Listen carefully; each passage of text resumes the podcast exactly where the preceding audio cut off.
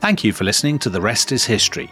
For bonus episodes, early access, ad free listening, and access to our chat community, sign up at restishistorypod.com. That's restishistorypod.com.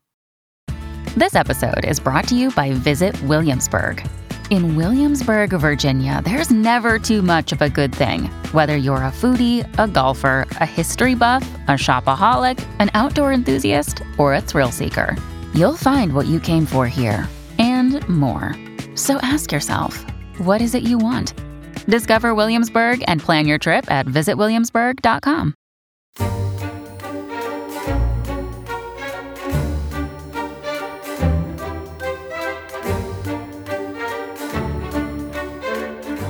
Dawn in the city by the river. As the streets come to life, you haul yourself up from the gutter. Your name is Basim ibn Ishaq, and once, when your father was working on the great mosque of Samarra, you might have been somebody. But he was cast into exile and died a poor man. And you have grown up here in the streets of the old capital, a beggar, a nobody, a thief in the shadows of the ninth century. Already the streets around you are bustling with people, the uncounted souls who live here in the round city. Merchants and traders, hawkers and hustlers, slave girls and soldiers from every corner of the earth, from the shores of Africa, the deserts of Arabia, the frozen wastes of the north, the far steppes of the east. This is the city founded by the Caliph Al Mansur, home to a million people. This is the city of peace, the greatest, richest, most colorful, most populous city on earth. This is Baghdad. So, Dun, Tom, dun, dun. so this is the setting for the video game Assassin's Creed Mirage, which is out, Tom, as you will know, at the end of this week. And we talked in our Library of Alexandria episode about this franchise.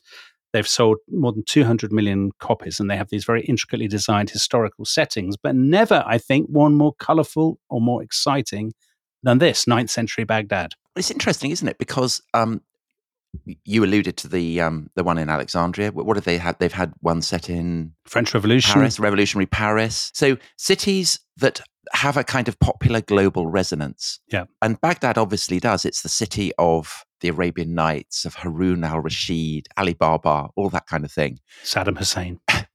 But also Saddam Hussein.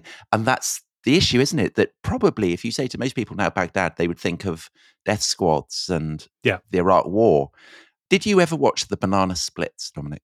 I did in the 70s. Yeah. Yeah. So the Banana Splits were what? They were kind of lovable, lovable cartoon characters going around in cars. That's kind of right, yeah. Running into each other. Um, and they had some cartoons, and one of them was called The Arabian Nights KN. And uh, I remember there was one of them who who um, had the ability to transform himself, and he would say size of a hunting bird or something, and woof, he would become a hunting bird. So for me as a child, Baghdad was absolutely this romantic place of Arabian Night style glamour, um, and it is one of the great poetic cities. Yeah. a city of myth, and we will go on to look at that. So we'll look at the Arabian Nights and the degree to which they actually did originate in Baghdad. But I think the other point to make about Baghdad is that it is a, a, a massively globally significant city for the vast sweep of history, because um, the story of how it comes to be founded and then to flourish is essentially the story of how Islam itself evolves to become the civilization that we would recognize today. Right. So I would say we're going to do four episodes on Baghdad, the story of how it comes to be founded, um, its golden age, the legends that surround it. I would say that this these episodes are as influential on global history as any episodes we've done. Right, because this is a, a huge sort of um, transition moment in world history. The development of a, I mean, we're we're looking back a little bit, so it's the development of um, an Islamic empire, isn't it? But it's also the development of Islam's sense of itself. Yeah. It's also the way in which the center of gravity of the Islamic world moves, doesn't it? Because the Arabs have, have come out of the desert, they take the Eastern Roman Empire, and then they kind of become, they move back towards the, I guess, towards what used to be the old Persian heartland. Yeah, it's how basically how Islam becomes that little bit more Persian. Yeah. we've done two episodes on early Islamic history. So we did one on Muhammad himself, and we did one on the, the, the evolution of the Kaaba. Um, and in both of those, we were exploring the way in which the legends that are told about Muhammad, the, the origins of Islam, the emergence of the Islamic Empire, how hard it can be to distinguish from the actual history. Yeah. But I think the key argument that we were making in those episodes was that Islam does not emerge fully formed, like kind of Athena emerging from the brow of Zeus, that it takes time to evolve. And the first great imperial dynasty of Islam, the Umayyads, are, are toppled and they're replaced by a new dynasty, the Abbasids. And it's the Abbasids who found Baghdad. And in lots of recent histories, including my own, Shadow of the Sword, the founding of Baghdad is seen as a kind of punctuation point where that transitional process, the process by which Islam emerges from antiquity, from the Roman and the Persian worlds, it's it's a really really significant break. So I know that we've begun by saying we're going to do four episodes on Baghdad. Actually, in this episode, I just want to set the scene, and Baghdad will still not be founded by the end of of the episode.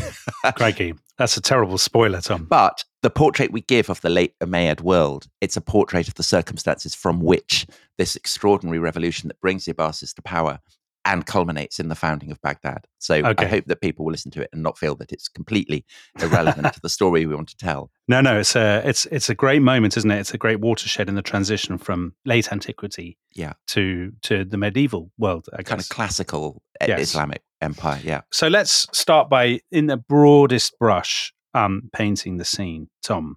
So at the beginning of what the seventh century, the Arab armies have carried the message of Muhammad out of the deserts. They have absolutely wiped the floor with the um, the Eastern Roman Empire, with the Persians, and they've created an empire that actually, when we talk about empires, we always think of colonial empires or we think of the Romans. But this is one of the greatest empires in human history, isn't it? The Arab Empire, and it's staggering how quickly they put it together. Yeah, so it's it's much larger than the Roman Empire. It's probably um, by the early eighth century, so a, a century or so after the death of Muhammad. It's about five million square miles. Um, it extends from the Atlantic right the way up to the walls of China. The process of conquest uh, has revolved around the dismembering of the Roman Empire. So the Arabs have conquered Syria, Palestine, Egypt, They've spread along the North African coast. They've invaded Spain. They've crossed the Pyrenees. They're kind of probing the defenses of the Frankish kingdom.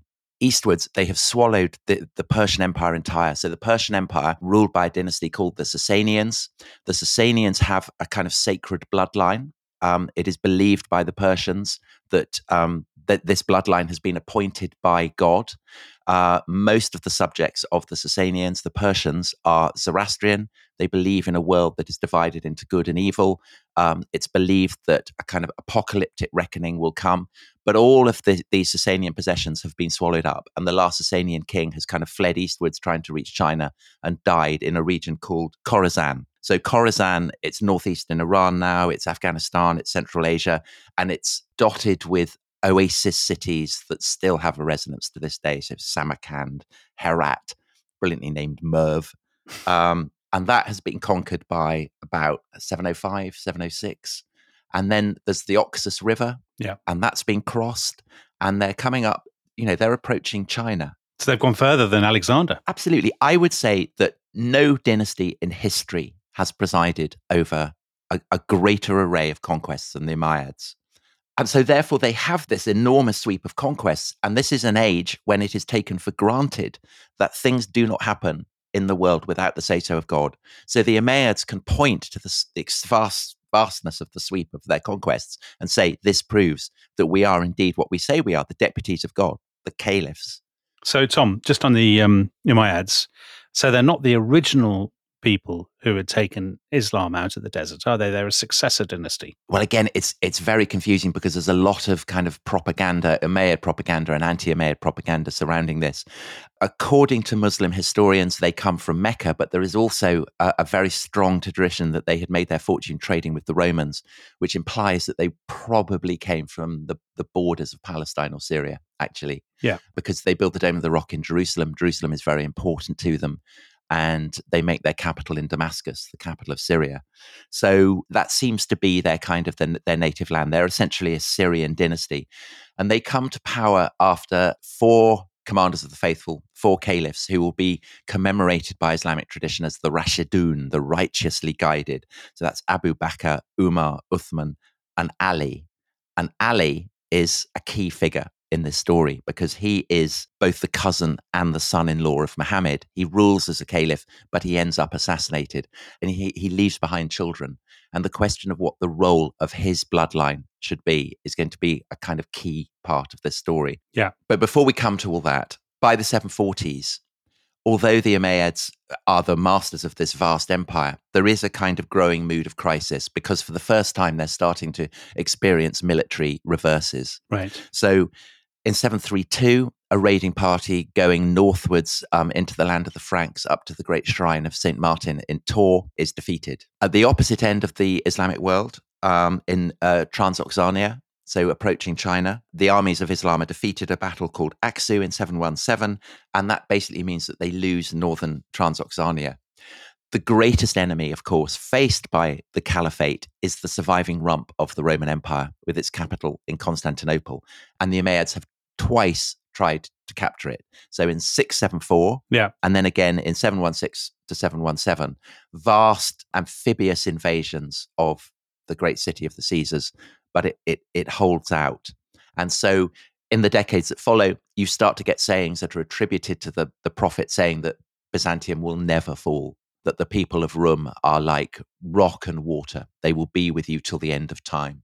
Yeah. Um, and this is bad for the Umayyad reputation because their legitimacy to a degree has been founded on a sense of their invincibility. So, so up to that point, Tom, had they envisaged themselves as living in a sort of a unipolar world where they would be the only superpower, and now they have to accept that I think so, yeah. every empire has its limits, and they have theirs, and they have to accept that there are going to be other geopolitical powers, you know, the Romans or whoever, and they have to live within within those boundaries. I think they continue to hope that that they will conquer Byzantium and that the conquest will continue. But there is definitely a sense that perhaps the conquest of the world isn't going to be quite as easy as they had assumed in the kind of heady days when it seemed that God was giving them victories wherever they went. Yes. So there's trouble on the frontiers. At the same time, there are all kinds of sectarian conflicts going on within Islam itself. And these date back to the reign of Ali, which we talked about. So that's back in the seventh century. So the guy who was assassinated. The guy who was assassinated, the cousin and the son in law of the Prophet. So the people who, who are responsible for Ali's assassination. This is a group of people called the Kharijites, which literally mean those those who go out. And these are people who um, they're in Ali's army. They feel that Ali is basically a heretic, that he is not measuring up to the high standards that they would expect from a Muslim, let alone um, a, a blood relative and marriage relative of the Prophet. Why? What's he doing? Because the Kharijites are looking, uh, are reading the Quran, which preaches a very radical kind of egalitarianism. Justice and equality are very, very fundamental to the moral teachings of the Quran. And they argue that actually, you know, the true aristocracy in Islam should be one of piety, not of blood. And therefore, if a slave is more devoted to God than, say, the cousin of Muhammad, then he is more righteous. And this is a notion that Ali is not prepared to tolerate. And so he he kind of expels them from his army. Um, and the Kharijites are, I, I mean, to the degree that you can find forebears of the Islamic State in in the seventh century or the eighth century. I mean, it's kind of very anachronistic to say so, but but the the Kharijites would be the parallel. They are very very brutal. There are all kinds of stories of them slicing open the bellies of those whom they condemn as infidels. Um, they go into marketplaces. Uh, cloaked with swords hidden underneath their cloaks, they'll draw the swords out and just kind of s- turn and turn like whirling dervishes, killing as many people as they can until they're killed. So very, very, very kind of intimidating, frightening figures, a kind of murderous piety. Right. And Ali sees them as the dangerous opponents to sane rule that they are, and he militarily crushes them in 658. But then three years later, one of them succeeds in murdering him while he's at prayers in the great city of Kufa, which is a kind of equivalent of a Roman legionary base. It's it's a great military base for for the Arabs built on the the borders of Mesopotamia. So what's now Iraq. That's quite close to where, not that a million miles away from where they will end up founding Baghdad, right? It's absolutely that kind of that, that corner, yes. And Kufa will play a very important part because there are lots and lots of Kharijites inside Kufa. Right. It's a kind of breeding ground for radicalism. But there are other radicals as well in Kufa going through the Umayyad period right the way into the 8th century. And the most significant of these are kind of the opposites of the Kharijites. The Kharijites reject Ali's claim to be the legitimate heir of Muhammad because they say he's not pious enough. But there are those who say that Islam can only be ruled by the heirs of Ali. Um, and these people become known as the Shia Ali, yeah. the Shiite Ali. So these are the Shia, Shia Muslims. They're still with us to this day. And these are people in the seventh century who believe that Ali's sons, who are obviously also the grandsons of the Prophet, should rule. These grandsons are denied the rule of the caliphate by the Umayyads. One of them is killed at Karbala. Again, still a great place of pilgrimage outside what is now Baghdad for the Shia. And the Umayyads have every stake in crushing the, the Shia as they do the Kharijites. But the, the, the Shia remain and they kind of basically take a leaf out of the Sasanian book. So you remember I said that the conviction of Zoroastrians in the Sasanian Empire is that the Sasanian royal dynasty are essentially divinely appointed, that this is a divinely sanctioned bloodline. So this is Persia, right? Yes. That conviction essentially migrates to the descendants of Ali. So, Tom, is that why to this day, Persia, aka Iran, is a hotbed of Shia or, or Shiites, as people might call them? No, it becomes it becomes Shiite much later, I think in the 16th century. Okay. But you could I, I mean, it has been argued that there is a kind of implicit buried Zoroastrianism that fuses with Shiism that does perhaps explain it. Yeah. It's a very complicated territory. okay. I think the key thing is that at this point, these these various factions, these various sectarian divisions are still very much alive.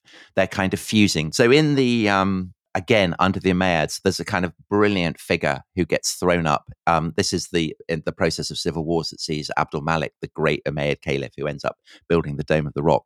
While he is busy establishing his rule in Syria, this figure appears in Iraq who is commemorated as Mukhtar the Deceiver, who seizes the treasury in Kufa, gives it all away to the poor. So again, you see this kind of sense of radical egalitarianism, yeah. this sense that the poor can claim justice from the rich, urging a revolution, saying that all men should be equal, claiming to be a prophet, and huge excitement because he has Dominic a magic chair. Oh, crikey! Which he he parades around. I love a magic chair, like the wishing chair in Enid Blyton, Tom. Yeah.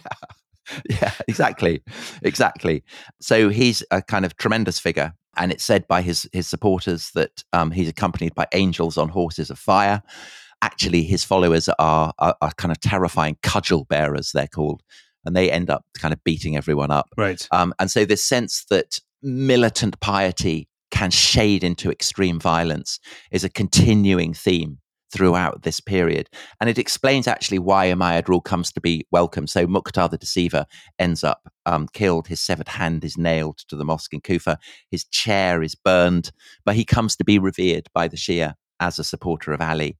And in the 740s, you have a whole kind of renewal of Kharijite uprisings, of Shia uprisings, because these are people who are looking at the military defeats on the frontiers, looking at the wealth and the splendor of the Umayyad caliphs and saying these are un Islamic figures. God does not favor them. He wants a new dispensation.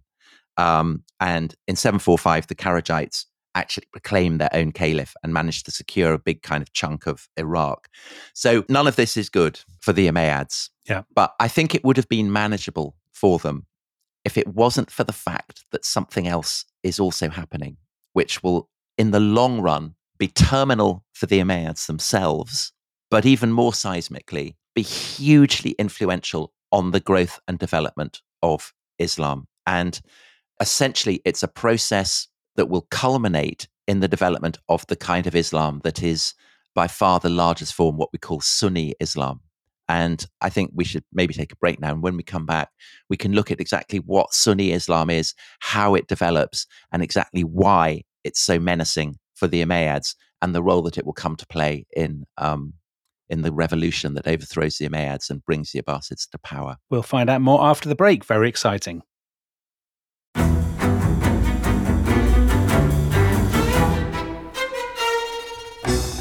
I'm Anthony Scaramucci, former White House Director of Communications and Wall Street financier. And I'm Katty Kay, US Special Correspondent for BBC Studios. I've been covering American politics for almost three decades. Welcome to The Rest is Politics US, brought to you by Goalhanger. Go on, tell us, were those donations you made, like Obama in 2008, was that idealism? Were you hoping to get something out of these campaigns that would serve your own business interests, for example? So I think this will either make this podcast incredibly successful, Katty, or people will be horrified and they'll shut it off right now because I'm going to be very real with you. The Obama donation, I had gone to law school with President Obama. We were not classmates. I was a few years ahead of him. It was 2007. He was then Senator Obama. I had a check in my breast pocket. I went over to the senator. I said, Senator, I said, you and I didn't really know each other in law school, but I'm about to hand you a big check. Can I lie to my friends and tell them that you and I knew each other in law school? Well, Obama looks at me, had the best smile in American politics since Jack Kennedy. Forever. Yeah. He lights up. He looks at me and says, I'll tell you what, if you double the amount of the check, we'll take it back to Hawaii. Okay. And I looked at him. I said, You're done. I had another check in my pocket. I ripped it up. I doubled the amount of the check. And I'm going to tell you right now, I've been to more White House Christmas parties during the Obama administration than the Trump administration. In this pivotal year for the United States, democracy, and world affairs, Britain's biggest podcast, The Rest is Politics, is launching stateside. Uncovering secrets from inside the Biden and Trump inner circles and how they shape the world's most important economy, but also the global economy too. New episodes are released every Friday morning. Just search The Rest is Politics US wherever you get your podcasts.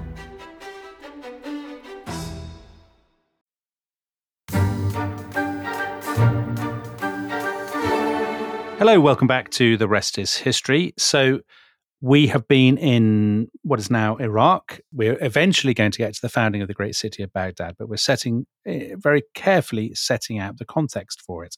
So, Tom, we've been talking about the Umayyad dynasty. They're based in Damascus in Syria. They're presiding over this empire that is very fractious. They've suffered a series of defeats. There are all kinds of sectarian, millenarian movements that are challenging their authority. But you said before the break that this might have been manageable were it not for this development a long way away. So we're going to get to that, aren't we? But do you want to talk a bit about the kind of people that the Umayyads are ruling? The, the kind of the population whose support they need. Right. So I th- I think there's always a temptation when you think of the, the coming of Islam. You think you know there's the Romans and the Persians, and then the Arabs conquer it, and basically everyone in the Middle East becomes Muslim. This is absolutely not the case. The Arabs are a very tiny minority, ruling lands that are absolutely teeming with different peoples, with different traditions, and perhaps most importantly, with different understandings of the divine. So, if you look at the, the heartlands of the caliphate, so Syria, Palestine, Egypt, the lands that had been ruled by the Romans, and Iraq and Iran, the lands that had been ruled by the, the Persians, by the Sasanians, the largest number of people there are Christians. This is a very, very Christian world um, in the seventh and eighth centuries. They're obviously dominant in the, the former Roman provinces, but there are also an awful lot of them in the former Sasanian Empire. Um, so there are a lot of Christians in Mesopotamia. You also, of course, have the Zoroastrians, who we mentioned in the first half. For them, the overthrow of the Sasanians is devastating because they had seen the Sasanian dynasty as a kind of a, a pledge that God was on their side. Right. Dare I say the sacral quality of the Sasanian bloodline? But Tom, a quick question. Why is that more devastating for the, the people in the old Persian Empire, the Zoroastrians, than the loss of their territory is for the Christians and the former Roman Empire? Is it because the Christians they didn't need to be in a in an officially Christian Yeah. state because they had a different conception of Right, because because because Christians have flourished in Mesopotamia despite the fact that it's a Zoroastrian king ruling Iran and Iraq. They don't have to worry about it, and it doesn't. You know, they Christianity flourished long before Constantine converted to Christianity and before the Roman emperors became Christian. So that's fine. There's a kind of, if you want to put it in anachronistic terms, there's a division between church and state. for Christians, Yeah. even in, in, in late antiquity. But there is no real division between church and state in the Persian world. And so, therefore, the loss of the Sasanian dynasty is completely devastating. So, we have a Zoroastrian priest in the wake of the Arab conquests mourning, the faith is ruined. The Shah and Shah, so the, the, the king of kings, he was slain like a dog. And Right. the two are kind of you know he's equating the two the loss of the of, of the Sasanian dynasty means that the faith is ruined and there's a further tragedy for the Zoroastrians which is that in the Quran it's specified that those who follow the teachings of the prophet should allow the peoples of the book as long as they acknowledge the supremacy of Islam, as long as they pay a tax called the jizya, they should be allowed the freedom to worship as they please. And those are what? Jews and Christians? Jews and Christians and a mysterious people called the Sabaeans, who may be popping up later in this Okay. podcast. Nobody's entirely sure who the Sabaeans are, but the Jews and the Christians, absolutely. So, Jews and Christians, it's fine. The Arabs do not go around kind of destroying synagogues or churches, they respect them. Um, but the fire temples of the Zoroastrians, fire is sacred to Zoroaster. And a- across Iraq, across the western fringes of Iran, these start to be destroyed. Um, and it's actually only in the very remote regions of Khorasan, so northeastern Iran, that the fire temples survive. And it's possible for the Zoroastrian priesthood and Zoroastrian worshippers to continue their faith as they had done back in their heyday under the Sasanian rulers. So you've got Christians, you've got uh, Zoroastrians who are very, very unhappy. And then you have Jews, and Jews, like the Christians, are much happier. And this is a golden age of Jewish scholarship. So you have Jews in, in Palestine um, who are great scholars, but the greatest centers of Jewish scholarship, um, towns called Sura and Pumbedita in Mesopotamia, these are where the rabbis are developing the Talmud. And the Talmud is a vast kind of sprawling edifice of legal commentary. And then it's legal commentary on legal commentary on legal commentary, textual analysis, commentary on Torah. In these great Jewish centers of scholarship, you have the idea of teachings from God that are preserved in Torah, that have literally come from God, that have been written by God on the tablets of stone brought down from Sinai by Moses. But you also have this other idea that there is a kind of vast legal complex that can be analyzed by these rabbis that is also kind of interfused with an understanding of God's purpose and the laws that he wants to, to, to govern God's people. And that sense of a written law and a spoken law is the kind of the great cultural innovation that the rabbis over the course of late antiquity in Palestine, but above all in Mesopotamia, have been developing. And so all these traditions are now subject to the Arabs who are starting to develop what will become Islam. Just before you move on, just so in other words, if you're an ordinary Christian or a Jew, you know, you're plodding along, you're a baker or whatever, the coming of Islam and the Arab Empire, Doesn't make any difference. yeah, it's kind of fine, right? You pay a tax, which is probably a bit annoying. Yeah. But on the other hand, there were all kinds of, you know, controversies and bust ups and stuff in the in the late Eastern Roman Empire. So you're probably glad that a lot of that has gone away and you've got a bit of order and I think it's it's more disruptive for Christians than it is for Jews in the in the former Roman provinces because Christians were accustomed to being the bosses and now they go to being equivalent to the Jews. So the Jews had been forced to pay taxes to the Romans for the right to Yeah. to practice their faith and now Christians are having to do the same. So it's a bit humiliating for them. They're very a bit resentful of it. But you know, no real skin off their nose. Yeah. They can carry on doing what they do. It's all fine. And as I say, Christians remain vastly in the majority. And this for the Arabs is a problem because the risk is that they will be kind of swallowed up by the vast mass of Christians. And so it's it, right from the beginning, it's been important to the Arabs that they distinguish themselves from their subject peoples, which is why, for instance, they found Kufa, this great kind of military base, not in the heartlands of Mesopotamia, but uh, right on the desert borders, so that they can kind of preserve, you know, their desert purity, if you like. Right. Yeah. that they can they can maintain their identity. And because in early islam there is a sense that the arabs like the jews are descended by blood from abraham. So abraham has two sons. He has isaac from whom the jews claim descent and he has ishmael from whom the arabs claim descent. So for many arabs islam is seen as being only for the arabs so they absolutely don't want non-believers to convert to islam they want to preserve their identity on the margins of the Fertile Crescent and also keep their Islamic identity as something that is distinctive to them. Now, obviously, you get all kinds of fiscal privileges if you're a Muslim. Jews and, and, and Christians and Zoroastrians are all having to pay poll taxes and taxes that will enable them to continue practicing their faiths. So if you become a Muslim, you get out of that. But the Arabs are aware that you know this is a scam that they have to guard against.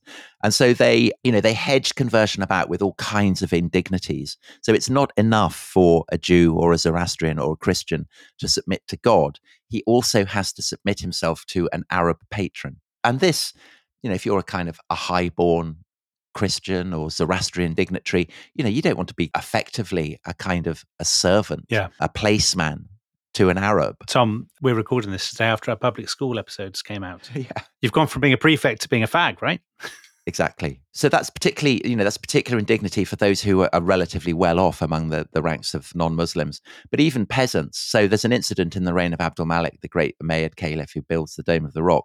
A whole band of Iraqi peasants convert en masse to Islam and say, well, you know, we no longer need to work the fields because we are now Muslims. We are equal with all the Arabs.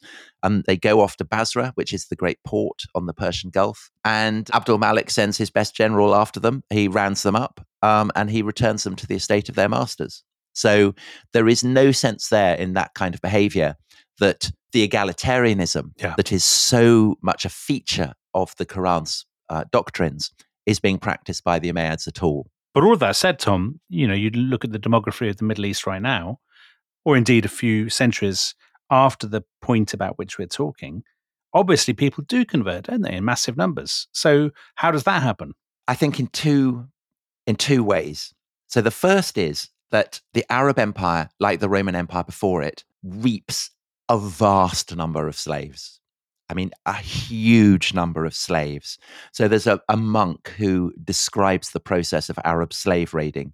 And he, he writes annually their robber bands went to distant parts and to the islands. So that's the islands in the Mediterranean, bringing back captives from all the peoples under the heavens. This is not an exaggeration. So huge numbers of Persians are brought to the, the slave markets of Kufa and Basra. From the furthest most west, Visigoths from Spain, 8,000 are led in chains from Spain all the way to the slave market in Damascus. Um, when the Arabs cross the, the Pyrenees, they're rounding people up there and sending them off to the slave markets as well. And often, when cities surrender to the Arabs, a kind of tithe of slaves is part of the deal. So there's a fortress called Zaranj, which, again, brilliant name, Yeah. um, that commands the approaches to the Hindu Kush. And it's agreed as part of the terms of the surrender of the people of, of Zaranj that every year they will deliver up to the Umayyad court a thousand of their most beautiful boys, and each one will hold in his hands a golden cup.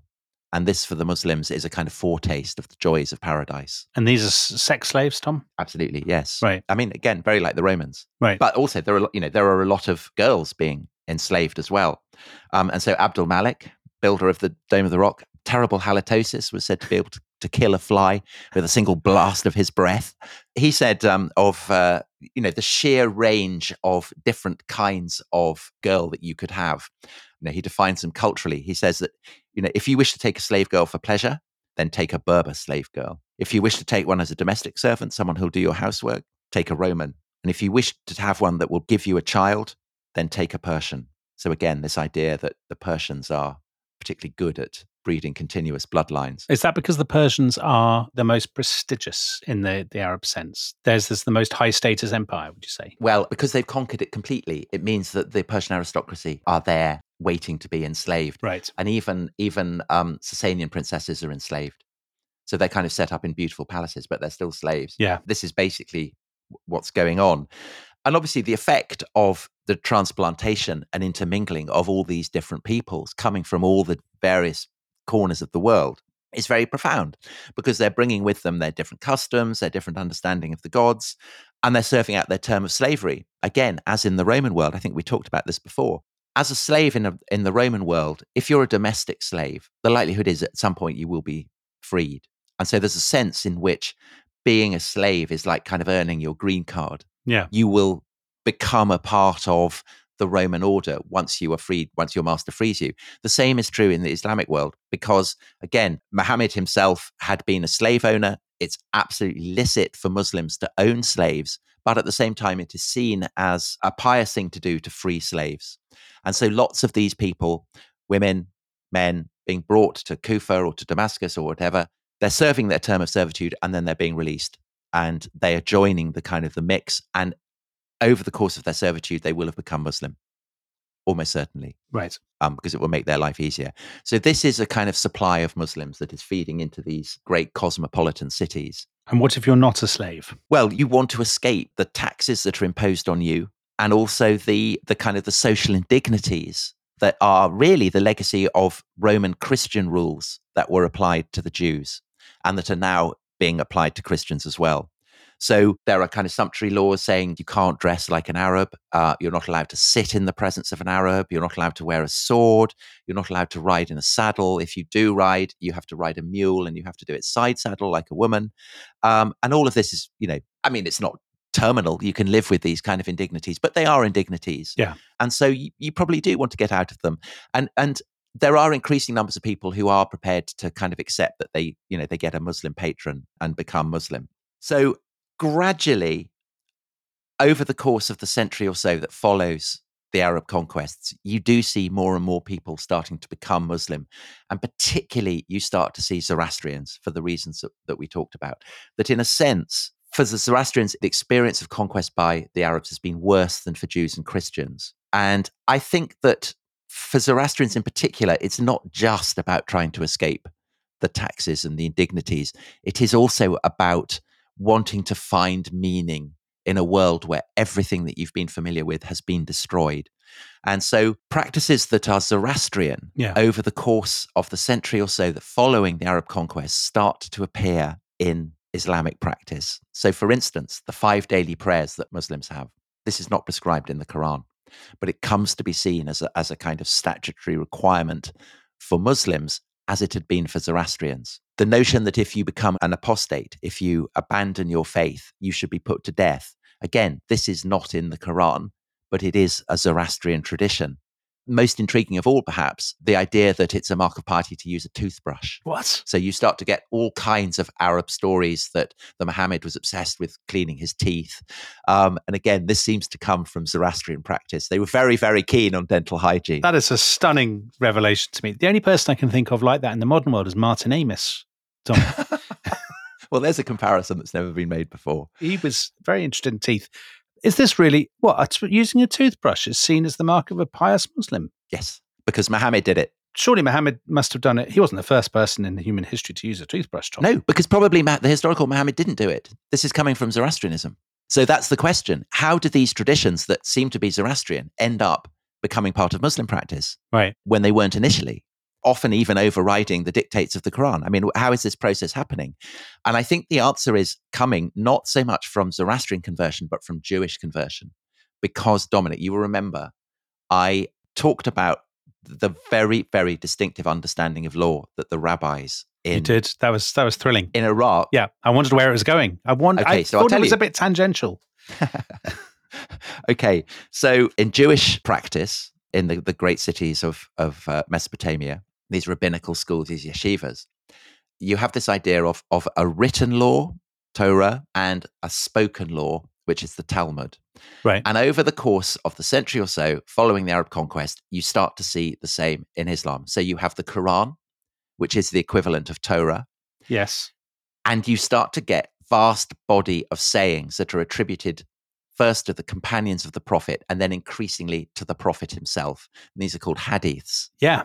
If you're a very strict observant Muslim, you would undoubtedly say, listen, these are absolutely bona fide 24 carat. This is absolutely what the Prophet said.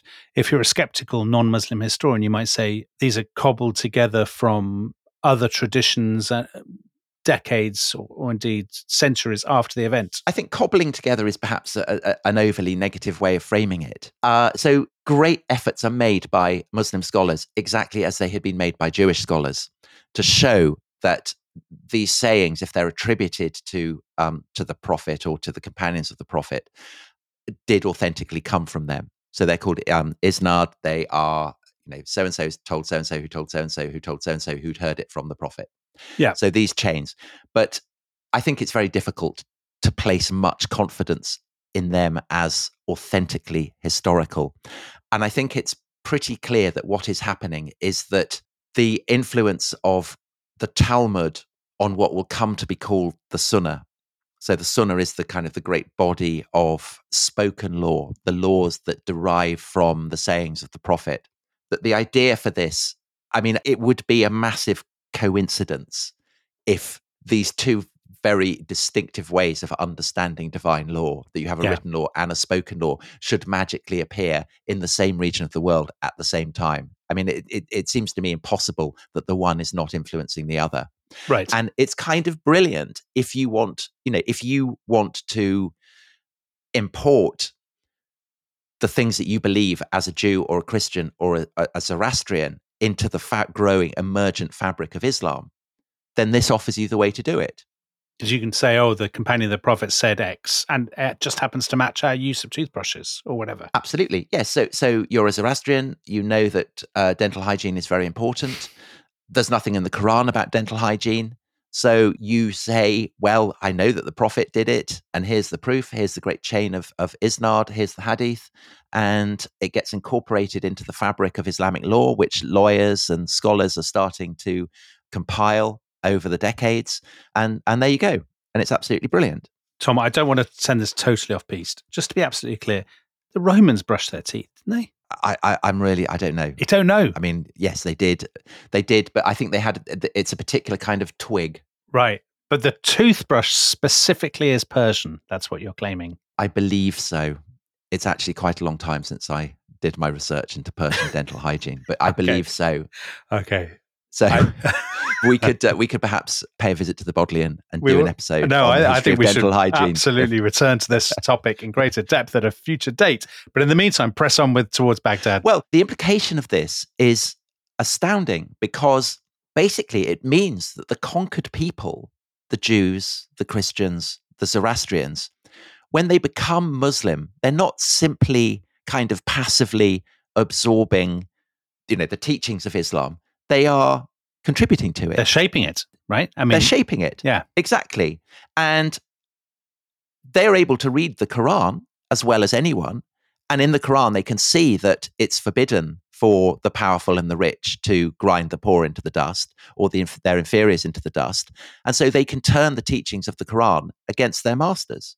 So it's rather like Fanon or um, someone like that turning Western ideas against Western imperialism. It's the same kind of idea. or African American slaves who have converted to Christianity, saying, "Whoa, whoa, whoa! You know, Exactly. you preach about the Bible, Yes. but the Bible explicitly says, be kind, don't torture and repress people." Yes, except that in Christianity, unlike in Judaism and Islam, you don't have a written body of law. That's the way in which Islam is most like Judaism, that it does have this body of law.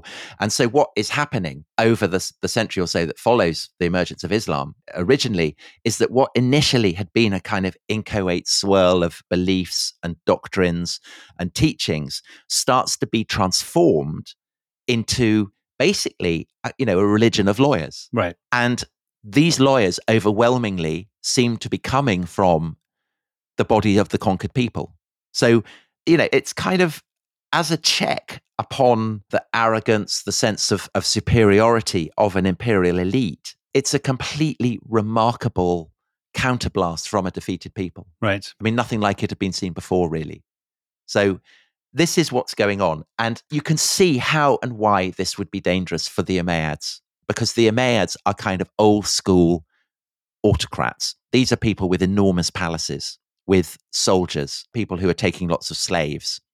And they have all these kind of lawyers who are starting to emerge in cities across Mesopotamia saying, well, actually, you can't behave like this. This is very Right. bad. Yeah. And the other thing, of course, is that looking back to the time before the Umayyads, so back to the time of the Rashidun, the rightly guided caliphs, and Muhammad himself, it puts the Umayyads in a very bad light. Because if these teachings of Muhammad have been forgotten, you know, as the emergence of the Sunnah implies, that's the kind of foundation for it, then whose fault is it that they were forgotten? It's obviously the Umayyads. Yeah. The Umayyads are presiding over, you know, a sinister apostate regime.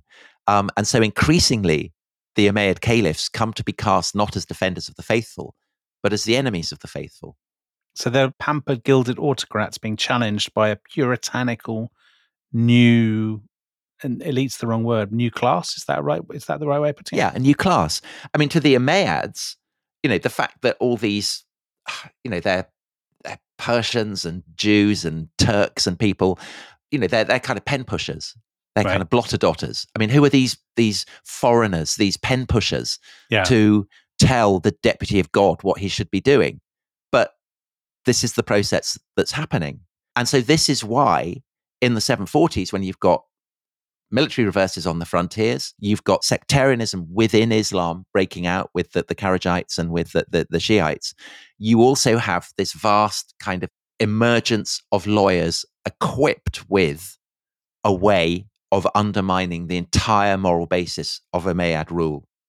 And increasingly, they are targeting everything that had enabled the Umayyads to seem, you know, dazzling rulers. Yeah. The wealth of the Umayyads and their fellow Arab warlords, the wealth that they've garnered from across the world, the spices, the kind of peacock silks, the beard dye. So great fashion for kind of dyeing their beards yellow and red. Crikey. And so lo and behold, Right. this is this is condemned as, as as being very sinister. Probably doesn't fit well with the dental hygiene. I wouldn't have thought. Anyway, that's by the by. Obsessed with the dental hygiene. Yeah. And so you get, you know, the people in the slums of Kufa or of Basra are looking at all this and saying, this is not what the prophet said. You know, they'll quote the Quran You do not honor the orphan, nor urge one another to feed the poor. You consume an inheritance to the last mouthful, and you love wealth with a love inordinate. These are the words of God as mediated through the prophet. Yeah. That the conquered peoples can now turn back against the Umayyads. So, in other words, it's not just the sectarians, the Shia, the Kharijites, who have incentive and means to oppose the Umayyads, but actually the vast mass of the people who are becoming Muslim in Iraq. And so, you know, this is very, very bad for the Umayyads, who in any way are based in Syria. Uh, Iraq is increasingly becoming ungovernable. And on top of that, there are then two further disastrous developments. And the first is that the Umayyads start fighting one another. So there's a tremendous caliph uh, who's the grandson of Abdul Malik uh, called Al Walid, who is um, he's an alcoholic and he's absolutely obsessed with sex. He's kind of nymphomaniac, and he is assassinated in one of his desert pleasure palaces in 744. And this precipitates a kind of mass bloodletting among his relatives.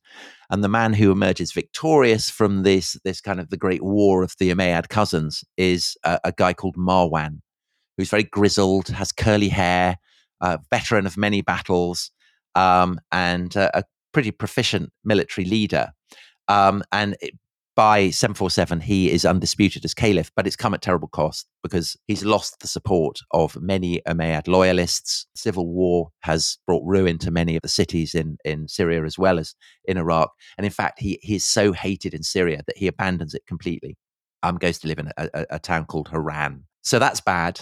But what's even worse is that a rival dynasty has appeared. And this is a dynasty that is capable of appealing to Sunnis. So these people in Iraq who are saying that the Umayyads are autocrats, that they're like Caesars, that they're like pharaohs, um, that there should be a, a, a, new regime, there should be a revolution that overthrows them and enshrines a rule of equality and justice and charity. So they're able to appeal to them, but they're also able to appeal to the Shia, this idea that there is a holy bloodline, because this dynasty, the Abbasids, claim descent from Abbas, who is the uncle of Muhammad. So there you have a kind of sense that both the Shia and the Sunni can kind of meet in loyalty to the Abbasids, the descendants of, of Abbas, the uncle of Muhammad. And agents of the Abbasids start to to, to fan out. They start to suborn people in Iraq. They particularly start to suborn people in Khorasan, you know, that vast stretch of lands heading eastwards from Iran. And the whole Umayyad world, Dominic, it's a tinderbox it's a tinderbox just waiting for the spark, Tom. waiting for the spark. Is that the image you were looking for? That's the image. I don't think anyone's ever used that before. People are dancing on the edge of an abyss, aren't they? They are on the edge of a volcano, Dominic. Fantastic. So Tom, what a cliffhanger. And the good news is, if you're a member of the Rest is History Club, so in other words, if you're paying tribute to us, then you Your jizya. then you can listen to that episode where Tom describes the, the war between the Umayyads and the Abbasids, the Great Abbasid Revolution. And then at last, we'll get back to where we started with the foundation of the great city of peace, the round city of Baghdad, the greatest city at that point in human history. So we'll get back to that next time. You can listen to that now if you're a member of the Rest is History Club. If you're not, if you're a person of the book, so in other words, that means you just listen to the rest is history, but you're not really part of the elite, then you'll just have to wait until Thursday. But I hope it'll be worth waiting for because the story of the Abbasid Revolution is a brilliant, brilliant Oh. narrative. And then the founding of Baghdad, very, very romantic, um, epical moment in world history. So very, very thrilling. It could not be a more exciting story. And if we're really lucky, Tom will talk to us a little bit more about toothbrushes. No more toothbrushes. And on that note, goodbye. Bye bye.